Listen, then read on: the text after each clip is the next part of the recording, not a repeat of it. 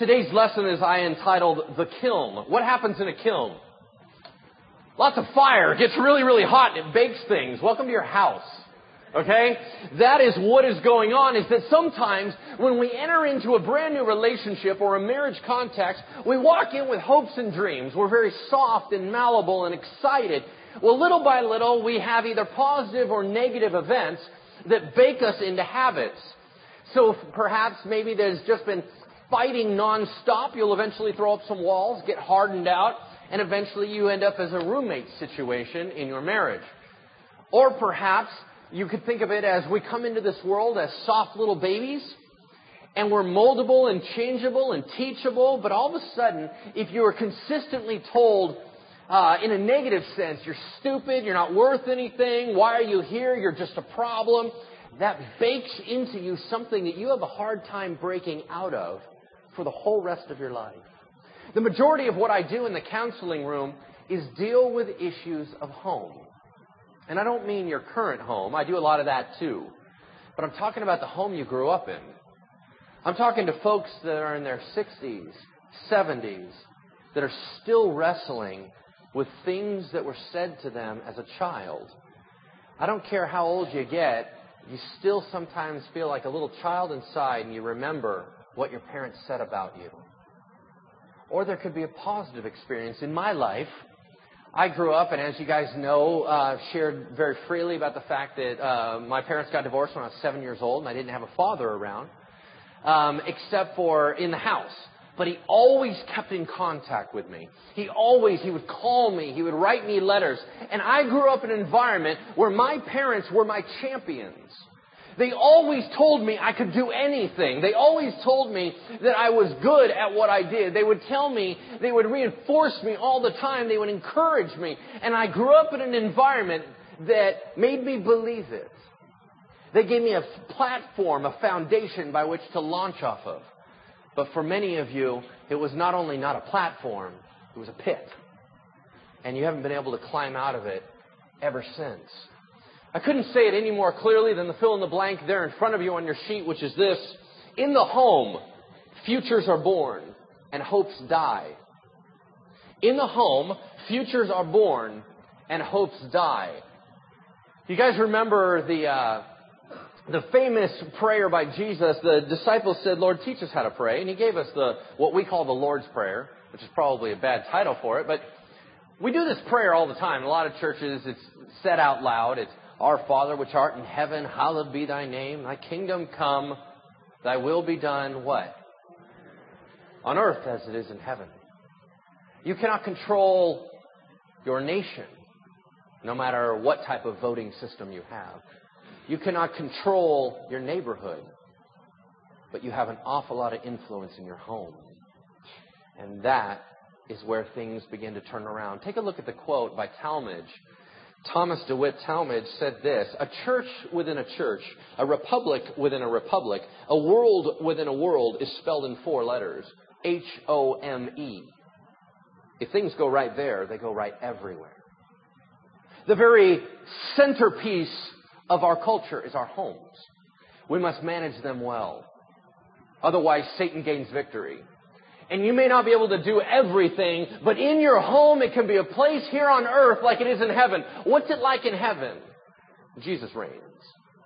So at least in your home, maybe Jesus can reign there, in that tiny little environment. Because what you're doing is you're shaping the generation for the next world for most of us. Let us begin in Proverbs chapter 17, verse 1.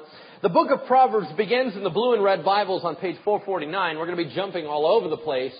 Some of you will want to keep up with me. Some of you will get sick and tired of turning back and forth, so you'll give up and just listen to me. That's fine too.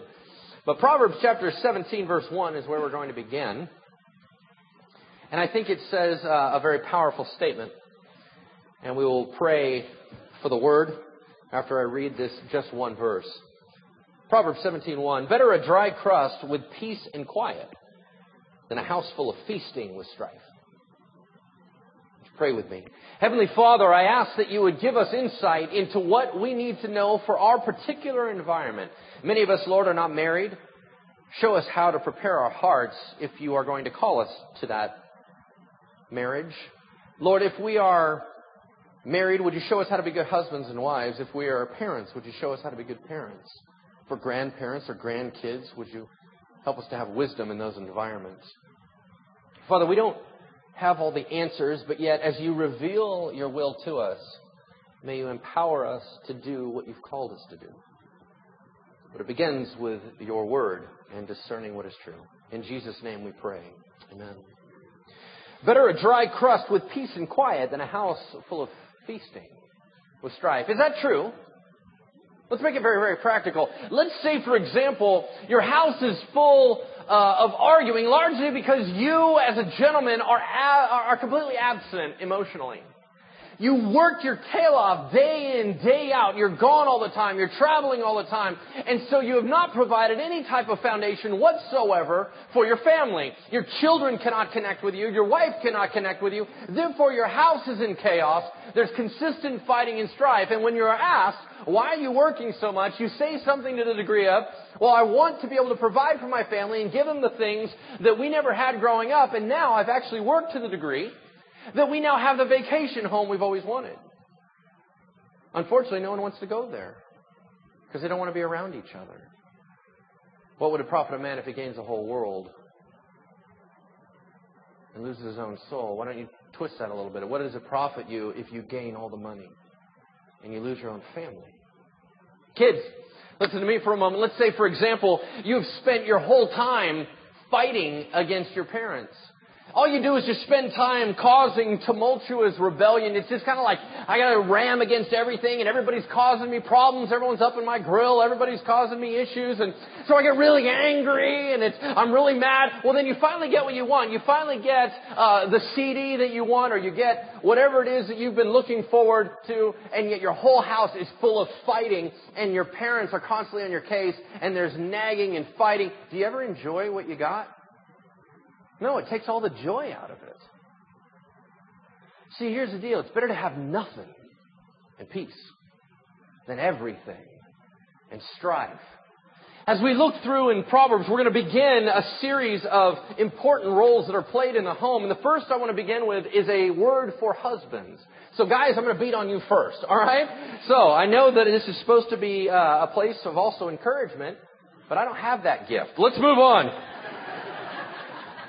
Turn with me to Proverbs chapter 30, verse 21. Proverbs chapter 30, verse 21, a word for husbands. There's very little written in the book of Proverbs about how to be a good husband. Maybe that's because Solomon had 700 wives and 300 mistresses, and he was a terrible one. I don't know. Certainly a do as I say, not as I do thing. However, there are a few things that we can glean out, and I think they're important. Husbands, you have an incredibly powerful, powerful role in your home. And I'm going to speak to your role as a husband. I'm going to speak to your role as a father. Understand that you are the spiritual leader of your home. The Bible says that you outrank every member in your house, whether you like it or not. Now you would look at that and go, sweet, that means everyone has to give me the remote. That does not, that is not what it says. Uh, if anyone has ever been in the military, uh, if something goes wrong in the field, who's going to get busted for if something goes wrong? The highest ranking official regardless of who started it. It doesn't matter. Gentlemen, your job is to manage your household well. And we're going to talk a little bit about what that means. But understand that you have a certain amount of roles to fulfill as husbands, as dads. Single guys, maybe there will be someday that you are called to be a husband. You must prepare now. Otherwise, you'll be behind the ball. We can look at a dysfunctional husband and a wise and godly husband. We begin by looking at what a dysfunctional husband would look like. Surprisingly enough, it, it occurs in a really unusual place. It occurs in Proverbs 30, verse 21, in a statement about the devastating effects in the world. It says this Under three things the earth trembles, under four it cannot bear up. Now that means there are four devastating forces in the world that this wise man observed. A servant who becomes a king, a fool who is full of food, an unloved woman who is married, and a maidservant who replaces her mistress. Two of the most devastating factors in the world are caused by husbands. The first of which is an unmarried, excuse me, a married, unloved woman. Sociologists have determined, and I don't know if it's accurate or not, but sociologists have determined that in America, the number one need in women is security. Gentlemen, unfortunately, misdiagnose how to fix that problem, and they think that somehow it means financial provision. That is only one tiny component of it. As a matter of fact, the most felt need that women have is to be prioritized number one. To be cherished, to be loved, to be said that when all things come head to head, that they will win out over everything else. That they're more important than your job, that they're more important than your friends. That is the greatest felt need. And indeed, what does Paul end up saying that is command from the Lord in Ephesians? He said, uh, women, respect your husbands. Husbands what? Love your wives. To what degree? As Christ loved the church, to death. Now you would go, well, Lance, if we're going to talk about marriage, why don't we just go to the book of Ephesians and study it? It's an awful lot clearer. You ready? Because we're teaching on Proverbs. and so, you might want to read that book. Okay, here we go. Here is why I believe that it is so devastating for a woman to be married and unloved. Because the very core need that she has cannot be fulfilled by any other man but one. Her husband. As a matter of fact, God institutes marriage as a lifetime covenant. You don't get out of it. When you're in, you're locked. God said, you want to get married under my name? I will seal that in a supernatural way. You don't break that. It is a lifetime commitment, and you only have one guy that can fulfill your deepest need. What if that guy doesn't? Then you're in a living hell. Gentlemen, what is our mandate then but to love our wives? We're to love our wives in a way that they can feel and understand. You guys have heard all the old jokes about, you know, the guy says, well, I told you I loved you when I got married. If it changes, I'll let you know. Okay, well, that's not helpful. It's kind of like, come on now. We need to love women in a manner in which they can understand, in a manner in which they can feel. And go, feelings, bah, what does that matter? It matters a lot, you moron. It matters because we go through life and we need to know in our own language, in our love language, that we are loved and cherished. Women would say, and so, gentlemen, our job is to love on them in that manner. Because an unloved woman is devastating. The second is the issue of fidelity. The only way a maidservant can displace her mistress is if you grab a new one and displace the old one. I don't need to hit on this too hard because I believe that we understand the concept and we talked about adultery a lot last week. But the idea is, gentlemen, lock your sights on your wife. Remain committed. Good dads are committed, bad dads stray. Good husbands are locked in, bad husbands stray. Keep your eyes centered. Keep your heart within your wife. Don't give me this deal about how you love them both. For that takes away the whole point. Love one and love strongly. Amen? Amen. What does a wise and godly husband look like? Well, I found four specific directives in the book of Proverbs. They all seem to come out of Proverbs 31. Uh, at least three of them do. And this is kind of what I found. I found that there's a phrase in there that it says, when there is a noble and godly wife, her husband has, quote, full confidence in her. Guys, that's something we're not very good at. The sociologists say that our deepest need is significance, and we get so wrapped up in being significant ourselves and scratching and clawing to feel good about ourselves and raise up our level of confidence, we forget that God put her in your life because she is able she may be wiser than you are. And there needs to be a certain degree that as you see her to be wise, you take a large chunk of the authority and power in that family and you place it confidently within her and say, you can do this. Because women are just as gifted as God, by God. We need to place that confidence in her and let her know we believe in her. Because, gentlemen, one of the calls as a spiritual leader of the house that you have is to empower your family. You empower your wife, you empower your children. What do they need to thrive? Go find it, get it, and make sure they have it. I didn't say that you need to provide everything they want. I said you need to provide everything they need. And you need to get behind them because why? If you are the highest title in your home, what does Jesus' economy say? It says, He who has the highest title is what? The greatest servant. It's an upside down economy. So your job as the leader of your house is to serve all of them in a manner in which they need to be served. The second directive that I saw out of the book of Proverbs for husbands in a positive way is that, gentlemen, we need to be husbands worthy of respect. I don't mean money. Money doesn't mean anything. I'm not talking about fame and power. That doesn't mean anything. I mean that when you walk by, do the other men and women of society say, there goes a good man? Or when you walk by, do they go, you've heard about that guy, right? Ah, uh, big difference. The third directive that I saw for us as husbands is that the phrase was used a woman is amazing, she's great, she's noble, she's this and that, and her husband praises her. We need to be encouraging and praising husbands. That means, gentlemen, being verbal. I know that's not your big strong point, alright? You gotta get verbal. You gotta tell her that you love what she does, what she's great at. You praise her for. Why? Just think about how it is for you at work. As you're going through work, you tend to drift towards where you get credit.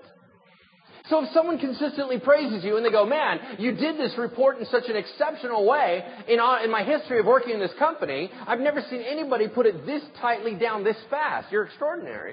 You would then want to do another report. In the same way, your wife wants to know what she does well.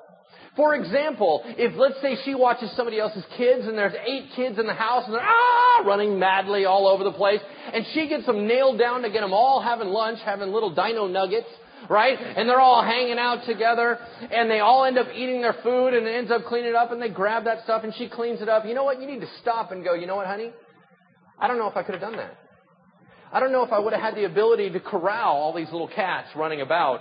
I don't know if I could have been able to harness all this and do it in such an organized fashion that they are loved on and taken care of. I just want to tell you, you're extraordinary.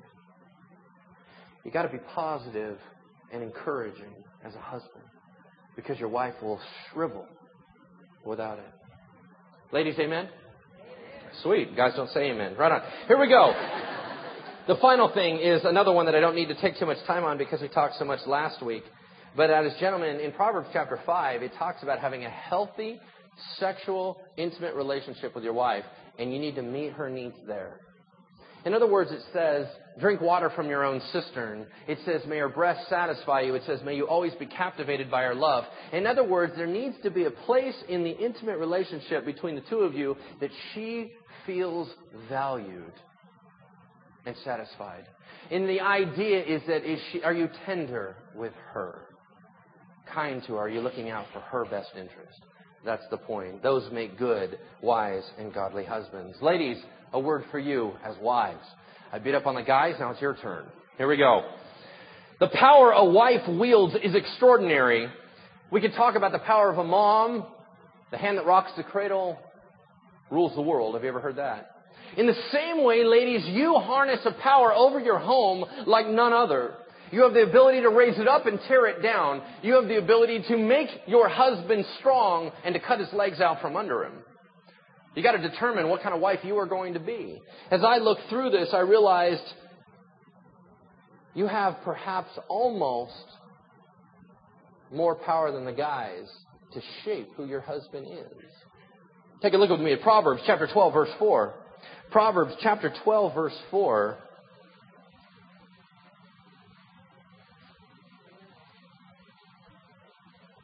A wife of noble character is her husband's crown. That means she makes him look good. But a disgraceful wife is like decay in his bones. Okay, here's what you must understand. I take a tremendous amount of strain upon me in this job. It's a very heavy, heavy job. I listen to some very difficult things. I handle a very difficult schedule, and stuff has an eternal impact. However, I can handle anything that this job throws my way. But if I'm at odds with my wife and I'm fighting with her, or if my kids are sick, or if they're going off the deep end, I'm undone. You see, at home, my heart is open.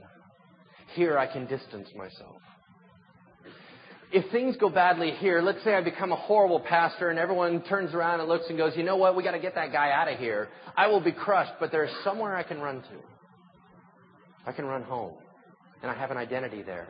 But if my home is undone, I have nowhere to run. That is why I need to explain something to you, and I need to make it very clear to you. My family is more important than you. And I have, I wrestled with it initially about the whole idea that getting married and having kids would slow down my efficiency in ministry. I would be able to do less ministry because I have a family. And you know what? That's true. But so what? God has never worried about the results. He handles the results. He fixes all the stuff. I'm just playing along. So in my life, and this is not to say, look how good Lance is, because let me explain something to you. Any structure, any health, any family focus that I have in my life is due to my wife's influence. She is the one that has made me healthy. She is the one that has made our family whole. She is the one that has altered me as a man to becoming a better dad and husband. I take no credit whatsoever.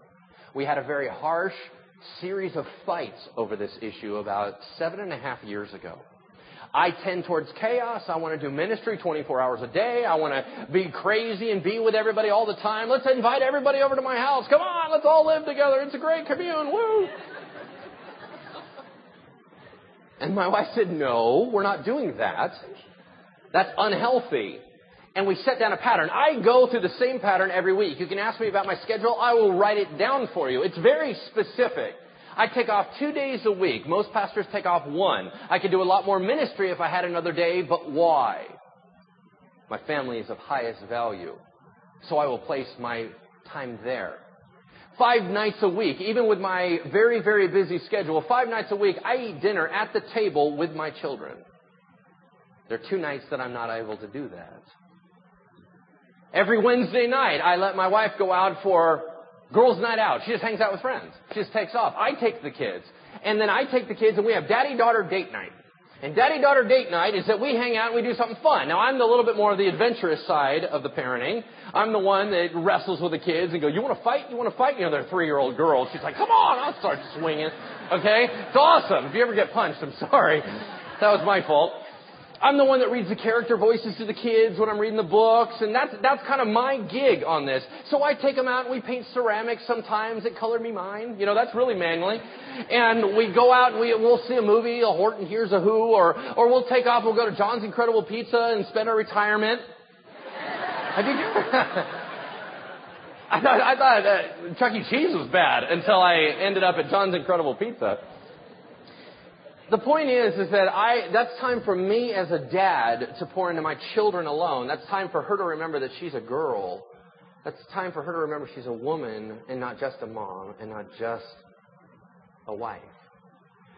I have, uh, on my day off Mondays, my day off in the morning is mine. It's just me. And I take off where I remember I'm a guy and not just a pastor, not just a dad, not just a husband. All this structure is because of my wife. She brought all that in, all that wisdom. I get a chance that I would say probably six nights out of seven, I put the kids to bed. I get their jammies on. I brush their teeth with them.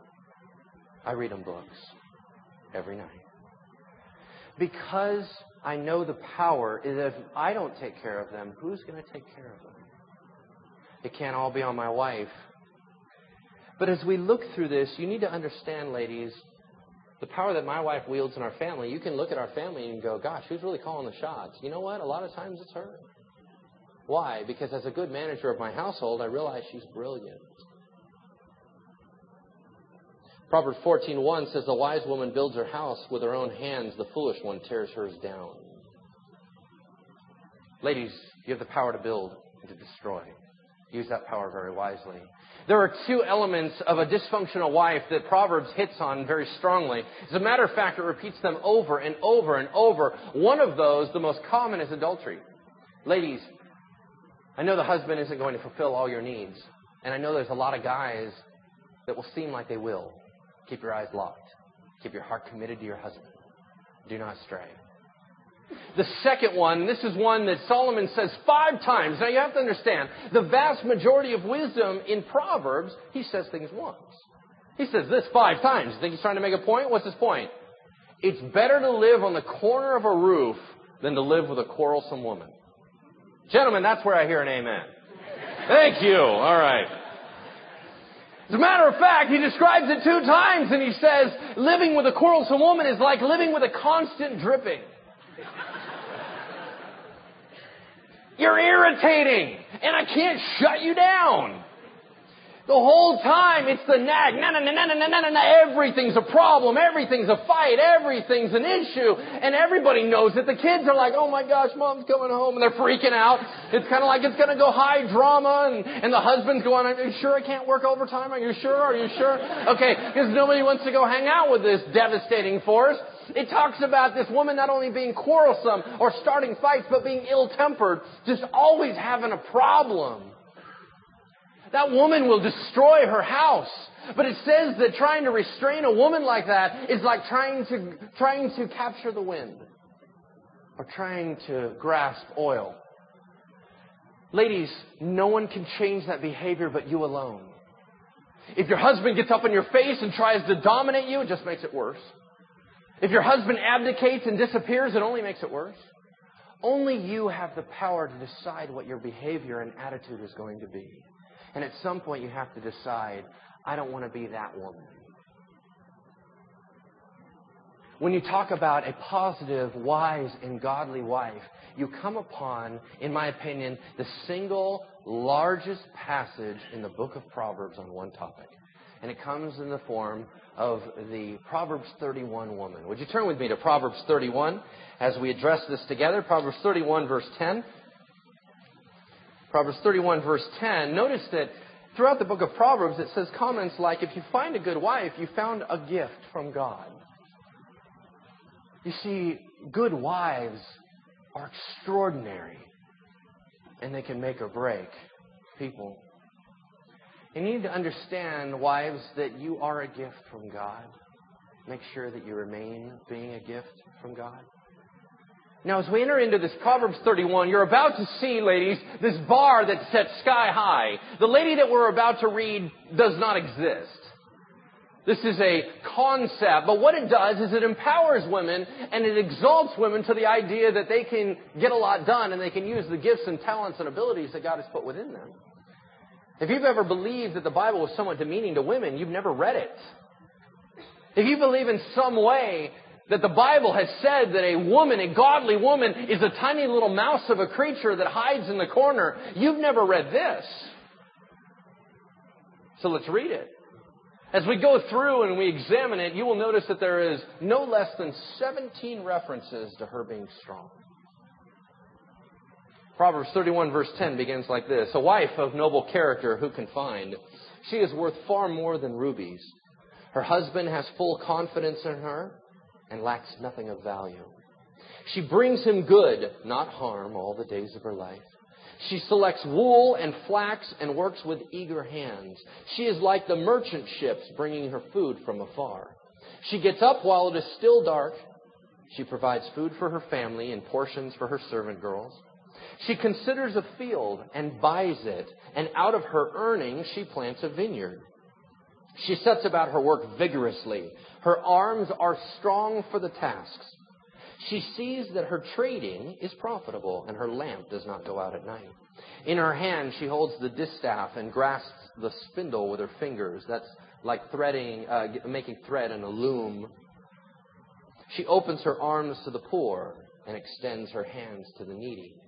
When it snows, she has no fear for her household, for all of them are clothed in scarlet. She makes coverings for her bed. She is clothed in fine linen and purple. Just a side note, a scarlet and purple were royal colors, and there's a reason for that. Um, it happened to be the most expensive fabric to make because the the materials that you make the dye for were very expensive and rare. So the point is, is she's clothed in very expensive clothing because of the business that she has done. Her husband is respected at the city gate where he takes his seat among the elders of the land. She makes linen garments and sells them and supplies the merchants with sashes. She is clothed with what? Strength and dignity. She can laugh at the days to come. She speaks with wisdom and faithful instruction is on her tongue. She watches over the affairs of her household and does not eat the bread of idleness. Her children arise and call her blessed her husband also, and he praises her verbally, saying, Many women do noble things, but you surpass them all. Charm is deceptive and beauty is fleeting, but a woman who fears the Lord is to be praised. Give her the reward she has earned, and let her works bring her praise at the city gate. Now that's quite a woman. Do you understand that she is concurrently running five home businesses at the same time? In a culture 3,000 years ago, when this was written, women were property in every other environment, yet here comes the Bible exalting women to some type of business equality status. Now, in the society, women did not run businesses outside the home. In that limited environment, she has five running out of her house. As a matter of fact, I went through them. Selecting wool and flax speaks of a harvest job. It's spoken of trading, bringing food from afar and ordering and buying. Number three, she buys fields. That means she does land development. Four, she plants vineyards, which means she has to run the grape harvest. Number five, she does sewing both for herself and for sales. Five home businesses being running out of her house at the same time and two full-time ministries. It says that she gives out wisdom and faithful instruction, and when you do that, that's called a counseling ministry and everybody comes from all over to hear what you have to say. Secondly, she opens up her arms to who? But the needy and the hurting. When you begin to help the needy, other needies learn about it, and it begins to draw more and more and more and more and more, yeah? So here is a strong, godly woman. I just need you to understand that. Now, I want you to do it in your own personality, but ladies, do you understand that there's something to launch for and you have plenty of room to thrive? We shift to our third of the three topics. We talked about wives, talked about husbands, talk about parents. Parents, turn with me to Proverbs 17:6. Proverbs 17:6. It's kind of an interesting element. Proverbs 17:6, just the second half of the verse. It's only a few words, but it says this: Parents are the pride of their children. Are you? When the kids, when somebody else goes, hey, what's your daddy like? And they go, I don't know. Hey, what's your daddy like? I don't know. He does the computer a lot. Hey, what's your daddy like? I know he's always angry. Well, what's your mommy like? Oh, she's crazy. what's your mommy like? She cries all the time. See, here's the deal is that your kids, I'm not telling you that you need to run around and do stuff just to make your kids give you a good name. What I'm telling you is be of the sort of character that your kids can look at you and go, you know what? We don't always agree, but I respect you. You know, we don't always agree, and I don't always see things your way, but you're a good dad. Now, right now, I got an easy pass. So when I talk about parenthood, I want you to take it with a grain of salt. I got a seven year old and a three year old. Right now, I am a superhero. That will change rapidly as they get older, but for right now, I'm still a stud. Okay? They're both convinced they're both going to marry me still, so I'm okay with that. But we need to understand that parents are to be worthy of respect, to be the pride of their kids. Do your kids look at other kids and go, my dad's awesome, my mom's awesome, even though they may be the disciplinarian. In our house, Susie is far more the disciplinarian, and yet my kids are very proud of their mom. She's still the strong one, the one that comes in and lowers the blowdown. But we need to understand that when we're dealing with kids, there's something that Proverbs harps on tremendously, and it's the issue of discipline. Discipline. As a matter of fact, turn with me to Proverbs 3:11. There's a few things we need to understand about discipline from Scripture. Four in particular. First of all, discipline is loving. Proverbs 3 verse 11 says, My son, do not despise the Lord's discipline. Do not resent his rebuke, because the Lord disciplines those he loves like a father the son he delights in. Discipline is loving. Secondly, discipline protects your children. Proverbs 23:13 says, "Do not withhold discipline from a child. If you punish him with a rod, he will not die. Punish him with a rod and save his soul from death." It protects them. Uh, discipline is also makes them wise and godly, it says in Proverbs 22:15. And indeed, proverb brings, uh, discipline brings peace to your household. See, here's the deal. We have this massive backlash, as you guys all noticed, that from the heavy-handed children are seen but not heard attitude of the past, all of a sudden the 60s and 70s sweep in, and now everybody goes to the other extreme and they gotta be buddies to their kids, and there's no structure or discipline, and all the kids are going to hell in a handbasket. That's not right. It's wrong. It's out of, it's not loving. See, here's the thing. You need to realize it's loving, it protects them.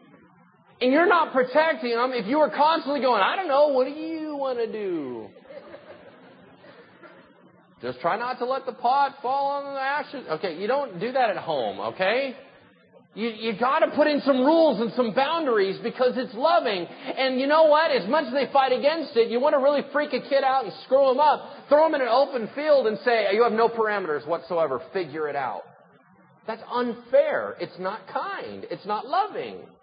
But when we talk about bringing in discipline, let me tell you what healthy discipline is. Healthy discipline is for the child's benefit, not yours.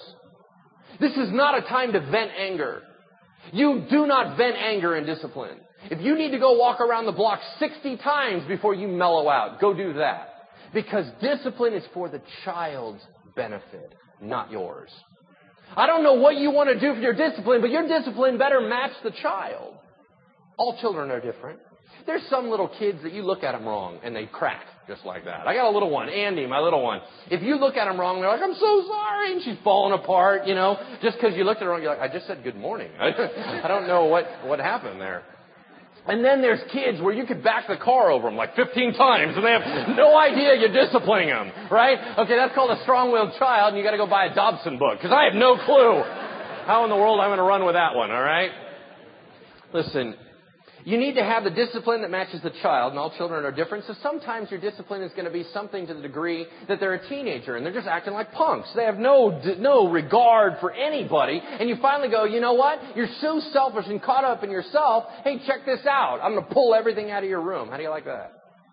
There's sometimes with a little kid you're going to go, you know what? That's called a timeout. You're acting like a little brat. Go over there or go to your room. That's fine. Maybe that works for them. Some of the little ones, you grab them and you go, no, you cannot rip your sister's hair out. You swat them and go, knock it off.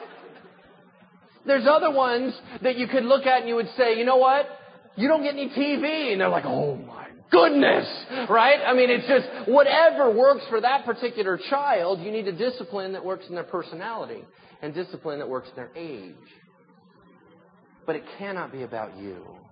You know, everyone worries about this whole thing. They're like, it's just uh, bring a rod. I got to go get a stick. You know, you're like, come on. The point of that is saying you need to discipline in a manner that they can understand. That it is still discipline. A lot of people go, I don't understand why my kid's a total brat. I discipline them all the time. I go, well, what do you do? I tell them that's bad. Well, yeah, you pansy. No wonder they're running the house. Okay, here's the deal. A lot of people go, my house, it's just chaos. It's just chaos. It's just chaos. Who's the parent? It's you. Figure it out. Quit running around you go, I don't know, I have all these kids and then, okay, who had all those kids? That was you. Well, my husband doesn't help. Well, you should have known he was an idiot a long time ago. Guys, you gotta be involved. You gotta be engaged. What you think it's easy on me too? When I get home, I'm in, I gotta get right in there and get immediately help out with the kids because that, now I'm home. What do you think my wife's been sitting around eating bonbons all day? She's got a brutal job too. So yeah, we get involved. An involved dad is a godly dad. See, parents are called to provide. That's true. It says that. But one thing that's very important is parents are called to instruct both fathers And mothers are called to instruct. You gotta teach your children in a manner they can understand. An age appropriate manner. Just screaming at them to memorize verses in the King James isn't helpful. Maybe you need to get Hermie and Wormy to talk to them. Maybe you need to get Veggie Tales to hang out with them. But you instruct them, you get involved with their lives, and you speak about topics they want to talk about. When you're going home and you guys are in the same car and they start talking about something, they're trying to let you know what's interesting to them. Talk in their language. But dads, you instruct them just as much as moms do. As we close out, I have a word for the kids. Kids, I know you probably are saying, well, I definitely should have been back with Justin. This guy's a jerk. but, but I want you to understand you impact your family in one of two ways directly and indirectly. Directly means sometimes you're just horrible to your parents. You got to stop doing that. It's not all about you. And I know sometimes they're suffocating and they're constantly cramping your style, and I know that they don't always understand you. I get all that. But I want you to understand something. I don't care how young you are. I started ministry young, and you have the Holy Spirit in your life just like your parents do. And you're a Christian, just like your parents are. And I want you to know that you need to take that seriously. That you have a chance to change your family. You can ruin your family, or you can make your family awesome. You can make your dad go to work and go, you know what? I'm so proud of my kids. Or you can make your dad go to work and say, you know what? I must have failed everywhere because my kids are terrible. I just want you to know, kids, you, you have so much power in your household to ruin stuff. Please love on your parents. Please be kind to them. They have a really tough job. They're just people. They don't have all the answers, and they're trying to figure it out. And so, no, they're not going to do everything right.